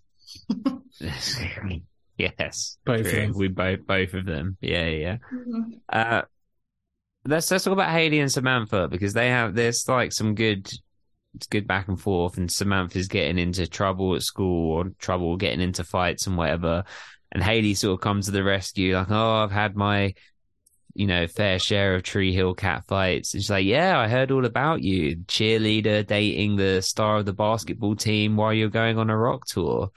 You know, it was it was quite I don't know. It was quite satisfying in a weird way. Is that wrong to say? Like, you little shit. Smack her. That's an approach. That's a way to go. I'm taking the Brooke approach to this real low. Brooke just pulls out a gun. Oh God, flashbacks to Jimmy. Dom, what what did you think? Well, she's obviously scrappy, isn't she? She's, you know, she's not the sort of person that would back down. I don't really know what the the girls were kind of picking her on her for or fighting her about. Uh, it looked like they were trying to grab her clothing and maybe they just wanted the clothes of the bro stuff. Um, but I'm not sure, but it was all a bit, you know, catty, like she's like, um, Haley says when she comes over and breaks it up. And yeah, she kind of gives her a bit of like, you haven't got a clue what my struggles are, you know, kind of leave me alone sort of thing. Um, but I, I, th- I, like I said, I, I think that bond is going to grow. I think, you know, the, look at the Q situation that was tense and difficult. And she basically got laughed out of her classroom by Q and a few other kids. Mm. Um, so I, I, think that this one will grow and this will become Haley's new project and Brooke's new project to kind of boost this girl up, make her feel better. You know, we'll probably find out she lives on her own or something. She's, you know, moved to Tree Hill or just, you know, she's lived in Tree Hill for a long time, but her parents have disappeared or died or something tragic happened or she's a carer for one of them or something like that. And she's basically kind of living as a just like a single person on her own when she shouldn't be. She should be being taken care of by her parents, but some sort of circumstance will let Brooke and all her millions take over and help out with uh, with the issues that she's having. She'll move into the house. She'll move in. Brooke's got plenty of spare rooms now. Now Peyton's gone. I hope she's aired out that room appropriately. Get like the industrial fans they use, like when you get yeah. construction done on your house. exactly. Yeah. Just burn it. Just burn everything. Control burn. Yeah. if Peyton spends one night in a guest room, that room will have damp and mildew forever. Like there's no way to get rid of it. That's it now. It's into the walls. It's seeped in. That's it. Cheers. One with the building. yeah. Well, We'll see. I, I, will say the approach that Hay- Haley had with Samantha in the classroom when she's like, "Hey, Samantha, Samantha, stick around, stick around," and then they have their conversation. I thought it was like with good intention, but it was kind of like a young person approach to doing it. Like someone that's a little bit older, I think would have just said would have said something like, "Hey, I don't know what you're going through, and I can't say I understand what your problems are." but I, I am here to be supportive to you. And if there's something I can do to help, then then let me know. Like, you know, I don't want to see you get pushed about. It could have just been something like that, but instead I think it was a bit more like, I've been there. I know what you're feeling with all, you know, this, that, and the other. And actually, a lot of the time people don't want to hear that because you haven't been there or you have been, you may have had a situation that's similar, but it doesn't matter because it affects people in different ways. And so it's more about saying that your experiences are your own, but if you want to tell me about them, then I'm here to listen and we'll try and help in whatever way I can. I think, but maybe, maybe I'm giving too much credit to the writing here, but maybe they wrote it specifically like that to be that she's a new teacher and doesn't have that life experience to be able to have that perspective yet. I think the writing's just yeah. really bad. I mean, look at the main showrunner, right? I don't think he's he's not operating on them levels. Yeah. Whatever makes his wiener feel good. wow. Very true. Unfortunately so. Unfortunately so. Mm-hmm. Well, should we talk about the basketball stuff? Because that's kind of the bit that's missing, and that was kind of the the emotional anchor of of the episode, uh, I thought it was really well done when they brought in Q's mum and she said to the players, you know, Lucas has said you might feel guilty about playing tonight and that actually this is what Q would want is for you to, to go out there and play and carry him onto the court. And Lucas showed the new, the new jerseys with the patch on for Q, which I thought was really good. And I was thinking, wow, things were different when Wayne was operating things. They got those jerseys turned around real quick. um, and and they they decided to play with four. I really loved the line where the referee was like, "Hey, you can, what are you doing? You can't play with four unless all your players are hurting." And then Lucas said, all of my players are hurting, so that's why we're playing before. And he just kind of looked around and saw it and took it in, and it was great. And the show of respect at the end where they came out, and not only was the whole crowd cheering them, but the other team were also stood there cheering them as well. And mm-hmm. that is a reminder of what you can get in sports. And that really is something that you do see in sport is that camaraderie and respect and is a, a slight tangent, but when I was uh, coaching the team at the Special Olympics in this was in 2015, the first when I, I, went as an assistant coach in 2015 and then as the head coach in 2019. But in 2015, uh, we played New Zealand and we'd no, we did. Yeah, we played New Zealand in the qualifiers, and then we ended up going into different divisions. And but we got on really well with the New Zealand team, and something happened in New Zealand. Uh, like there was like some like a shooting or some some sort of like massacre happened, and everybody was just paying respect to them and their team and uh, were getting like standing ovations and things. And uh, they got knocked out and then they were supporting us uh, as like well while we were going through into like the semi-finals and into the finals. And at the end of one of our games, they came onto the court and performed the uh, the haka. It's called the hacker, isn't mm. it? The, like mm-hmm. the dance and stuff. And it was just real like um and it like meant so much like culturally, but like and the pride that was with it. And it was just it was something that through sport it was just showing this i'm not really articulating it properly but it was just this mm. show of like uh don't know if it's like res- like respect, I guess, but also just like emotion.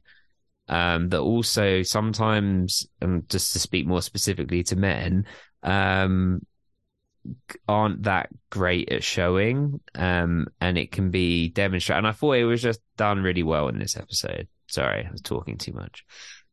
No, I think sports are a great stage for that, and I think it's you know a positive. A lot of people have a lot of qualms against sports, but I think that's a, you know, it, it really does unite people and it gives them a platform to kind of all have one common maybe goal is not the right word but yeah i i understand what you're saying.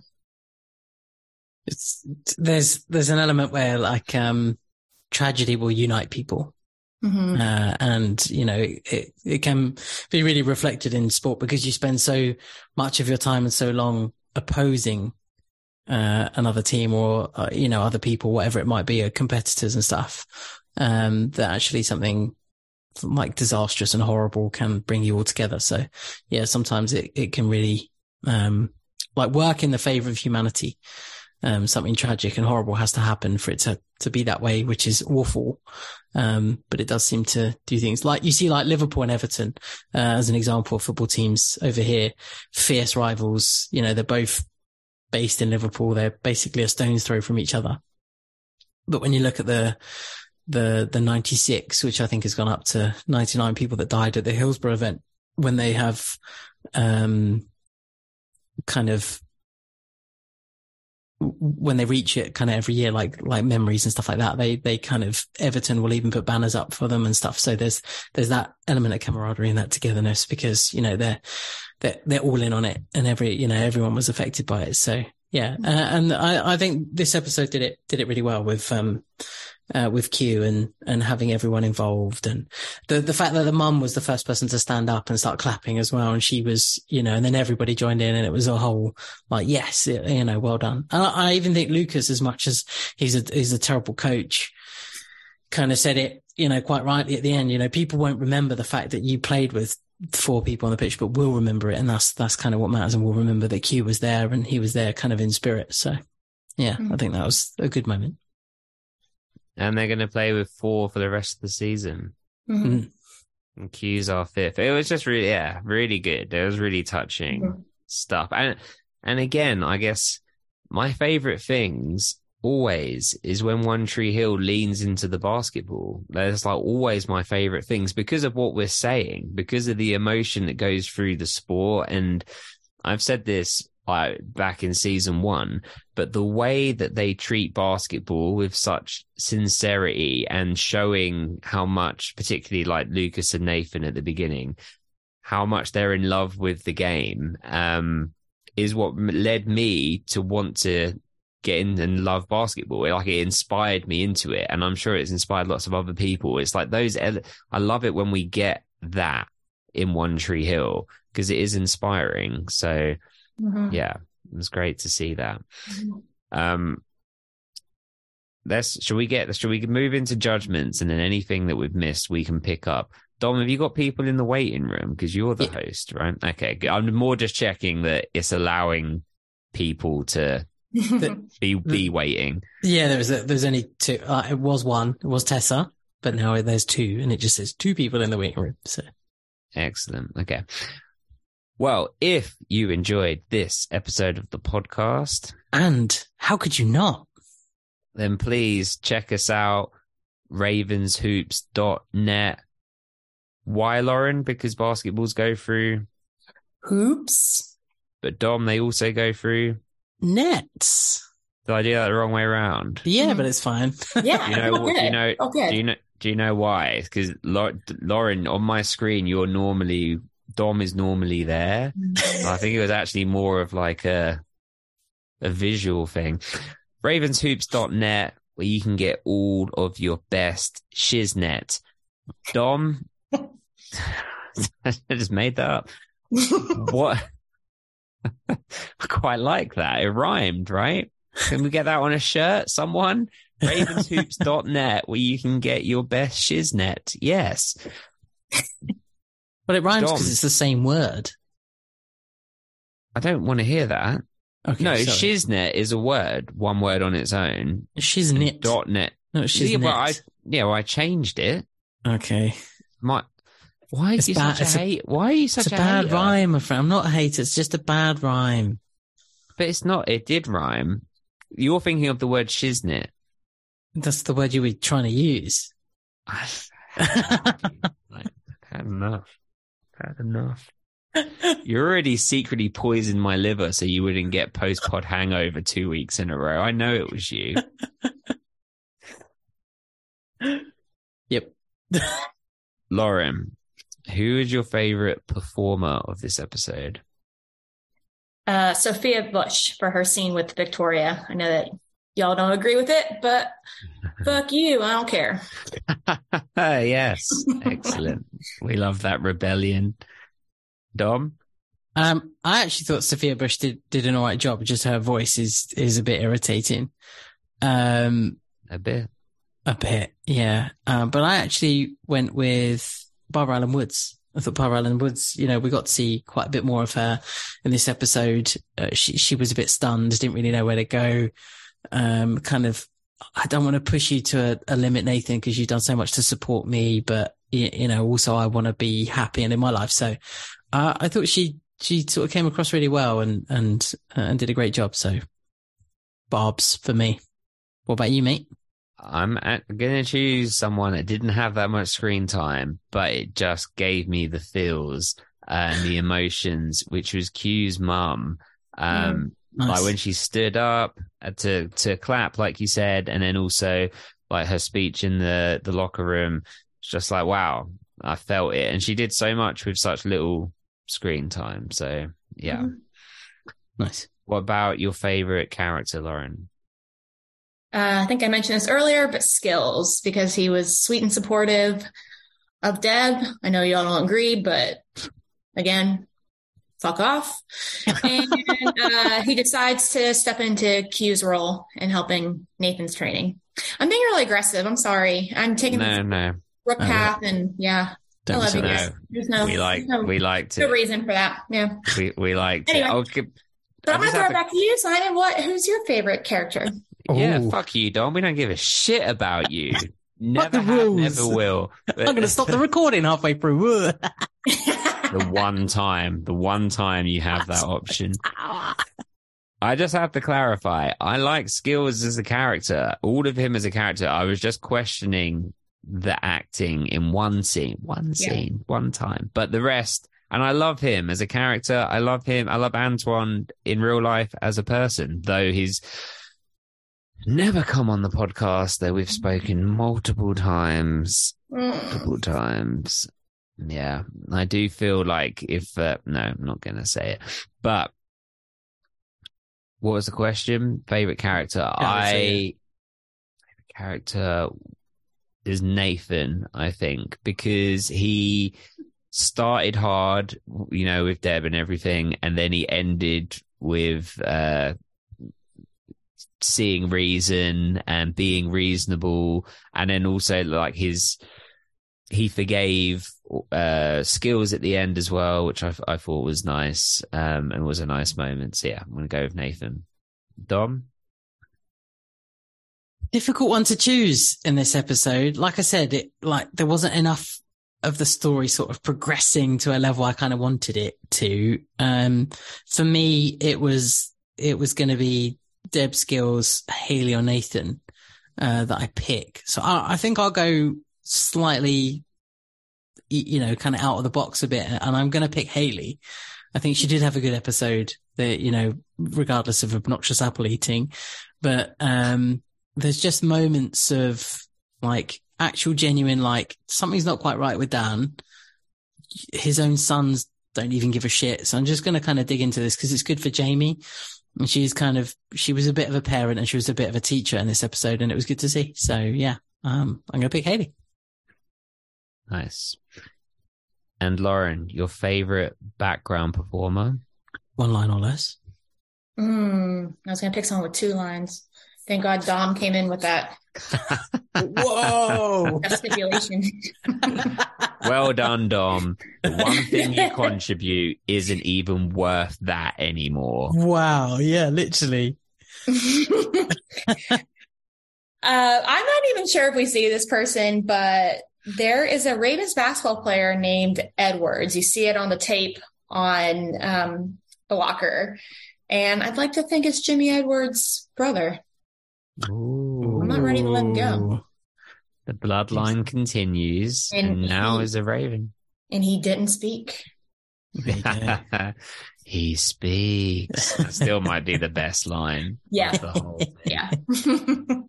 Best line. Dom. Um, there's a girl behind Lucas in a yellow top, yellow sort of blouse that is absolutely loving life when they're playing in the basketball game. And she's clapping and she's happy and she's smiling and she's looking around like I am standing behind Chad Michael Murray. I'm excited. So I went with that girl. Um, what about you, my man? We know that feeling when you're stood really close to Chad. Stood it in is front of him. exciting. Good to go. Shook his hand. Yeah. Asked him a question. He stood up for us. Well, for me. He was on, mate. trembling. He was trembling when he saw you. Fear. He should be. walked up. You and my bodyguard. Uh, my I the the player that said, "But coach, that's only four. I thought we'd leave the fourth spot, the fifth spot open for Q. So that guy he only had Nice. one line. He was quite short, so I'm going to guess he was the point guard. But yeah, him. I'm so glad nobody picked the referee because he had two lines. I was worried that I'd have to, you know, tell someone Yeah. off. yeah, yeah. You worried you'd have to have a function on the podcast, but Yeah. so it's okay. Fucking hell. Laura, I could remove you actually. Hold on. How do I kick you out of the yeah, do it, and you'll get a knock on the door because I would have dished you as code red. Nice. Lauren, who? What was your favorite line of the episode? You know, it's funny. After all these years, I thought they called him skills because of basketball. That's a good. That's a good line. That's a Mhm. good line. Dom. Uh, it is also skills related, but Jamie says it when he goes, Hey grandpa. that was brilliant. What a great moment. And what about you? Uh, well, I already mentioned it, but the where the referee says you you you can't play before unless all unless all of your players are hurt, and he says, "Well, all of my players are hurting, so that's why we're playing before. I just thought it was a really good it just meant, and I like that the referee got it and understood that, yeah, okay, we're not going to go by the rules tonight. This is bigger than that, you know? You're out of here. what could you imagine? like, no, that's not happening. You forfeit the game then. Okay, I called it off. um, what about Lauren, your favorite song of the episode? Music is very important on this podcast, as you know. Scream by Chris Cornell. That's why I chose this episode. And I think like all the scenes that are playing during that song are uh, very powerful and I think very fitting for the emotion of that song. For sure. I, I will just, because it lines up, I'll just go ahead and say I also chose that song. I even downloaded it after mm-hmm. the episode. It's Same. really good. Yeah. Dom? Uh, yeah, I also picked Scream by Chris Cornell. And when we were having internet and connection issues at the beginning, I sent you both a picture of it as well. So I did see that, him smashing the guitar. Yeah. yeah. So this is how we feel right now. Um, but yeah, it was, it's a fantastic song. So yeah. Definitely. And just before we get to the ratings, I just, Lauren, I have to apologize to you again. I can't believe these internet troubles. I was really angry when oh. we started the Zoom on the phone as well. And I not, I was ang, I get, Dom will can affirm this, but I get so angry when like I feel like I've let this side down, particularly with like technology and stuff. Like it really frustrates me. And I can't believe of all the timings that it just the internet dropped then when we were about to start. But I just want to say thank you for being so patient and understanding. And no uh, yeah, I'm so sorry about all of that. Not your fault. It's not like you were just not prepared. It's, you know, it happens. Not this time. sure. Yes. Well, let's get to the precious. Precious. Rating. Lauren, did you have a number in mind before we started this conversation? Yes. Did it increase, decrease, or stay the same? It stays it stays the same, but I will go down if the masses want that. Dom, same question. In such an interesting way of phrasing it, Lauren. Mm. Um, I've got a number. It stayed the same. Uh, yeah, pretty, pretty set with this number. What about you? I have a number. Stay the same. yeah, yeah, it stayed the same. I I guess I'd be willing to go down by one, but it would be under distress. we haven't even got there yet. Come on. I know you. I know you. I he said he's going to pitch a fit, and I said I would just be with whatever. So let's see. So we'll say them together after three. One, two, three, nine, seven. So for clarity, that was a 10, Lauren. Mm-hmm. A nine from me mm. and a disgraceful, rude, horrible, don't like you as a person seven. I do not know how you picked this as a 10 or a nine. I thought both of you were going eight, to be fair. Wow, I'm shocked. I knew you were going low. Yeah. Uh, that's not low. That was a, this episode is a solid seven. That's a good number. It's not any higher than that, really. This is a really good episode. It, it is, and I've said it all the way through, but there's so much wrong with it as well. And we're not getting to the fucking point, which is what I want. I want the nitty gritty. Yeah, but that's, it's a, it's a marathon. It's not a sprint. Like it's 22, yeah, 24 episodes. Well, that's not the show you're in. Either way, the episode was good, and I said it's good all the way through, but there just wasn't. There's just a lot of elements missing. Like the whole Brooke Mick like stuff could have been taken out. Lucas was fine, instrumental to that, you know, to the basketball game. The the the skills Nathan moments really good. Haley was really good. Deb really good. You know that was worth it, but that was the kind of but that was kind of the seven. That, that was that was about half the episode. The rest of it was just like a bit pants. I'm so, gonna ask. I'm gonna ask you to refrain from talking now. I think Lauren and I have heard enough from you, so I'm gonna ask you to shut it. Otherwise, we're gonna shut it for you. I'm gonna move it over to Lauren. Lauren, let's hear some sense. Yeah, so I agree that the Mick and Peyton stuff was clunky, but I I said that the scene with Skills and Nate is really powerful. The Brooke and Victoria scene is really powerful. And we also have lots of basketball. So I feel like the basketball kind of evens out the clunkiness of the, the Peyton Mick storyline.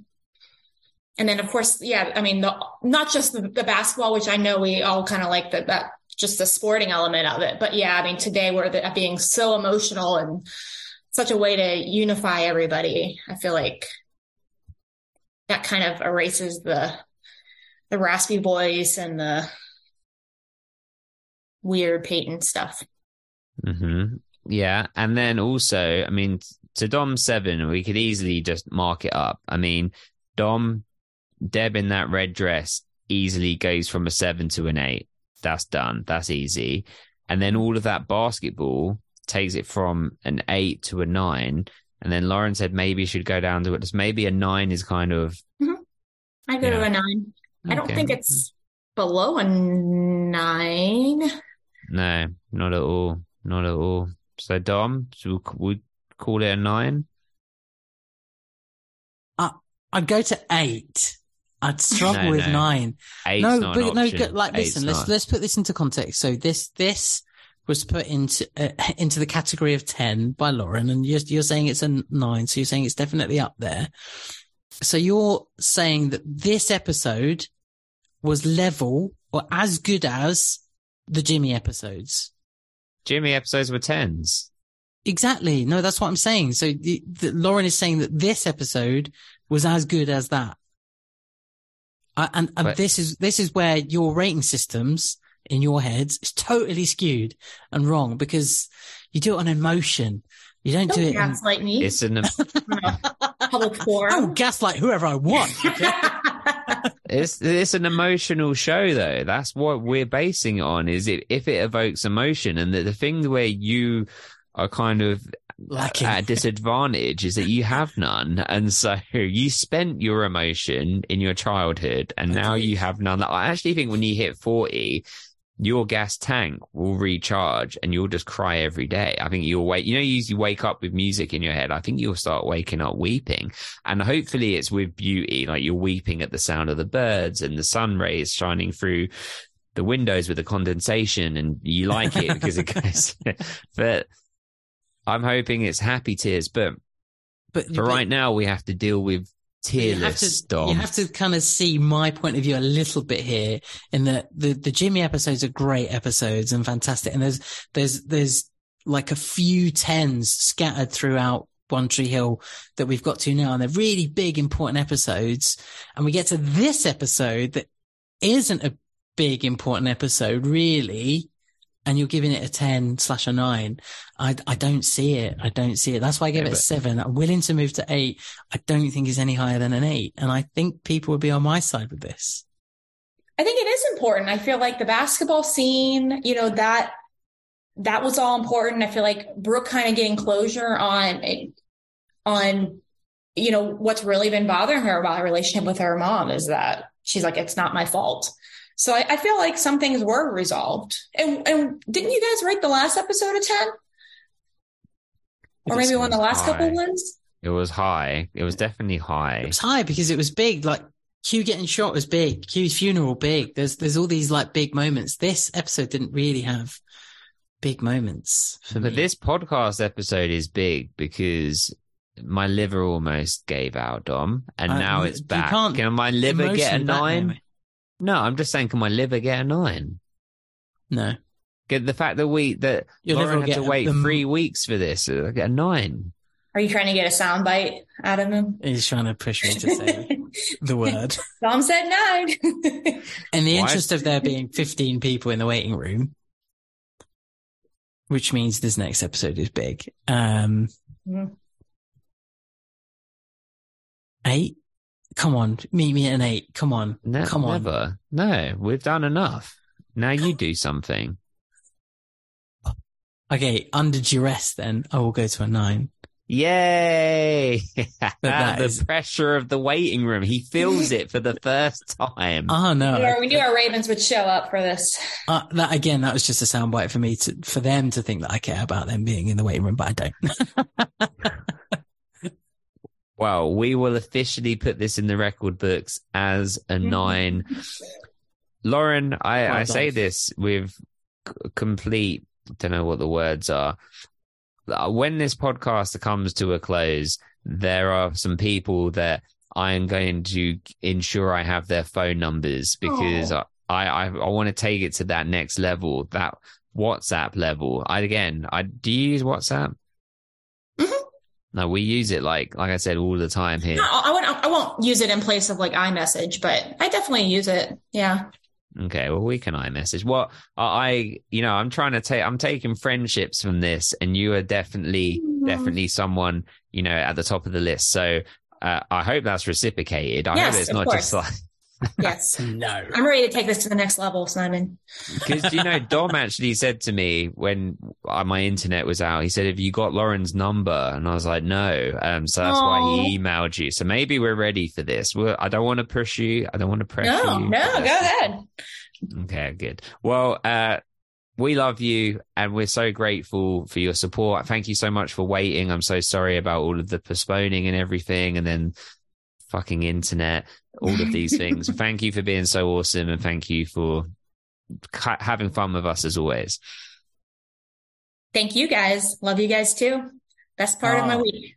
You, you are amazing. Uh, you already know that. You patient, kind, friendly, wonderful. So thank you so much for, for joining us and already can't wait to have you on the next one and just delay you by a few weeks and, you know, fuck about with the internet for a bit until you can join. There's now 17 people. This next episode, episode five must be huge. Someone's got to die or something like that.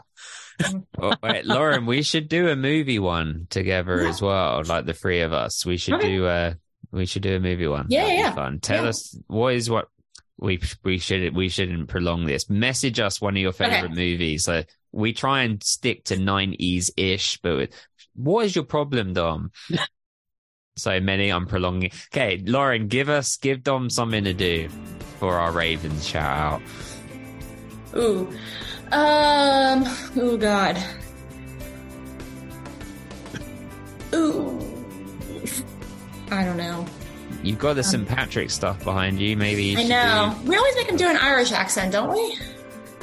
He always has a Yeah. Scottish, I feel like. So yeah, Irish. Yeah.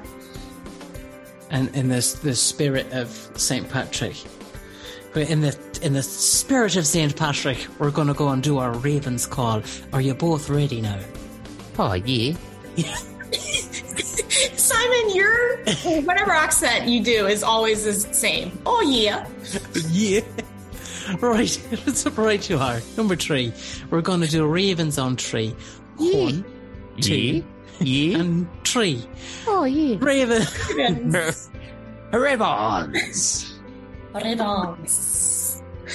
Eh, oh, I can't stay. I can't stop the recording. It's you.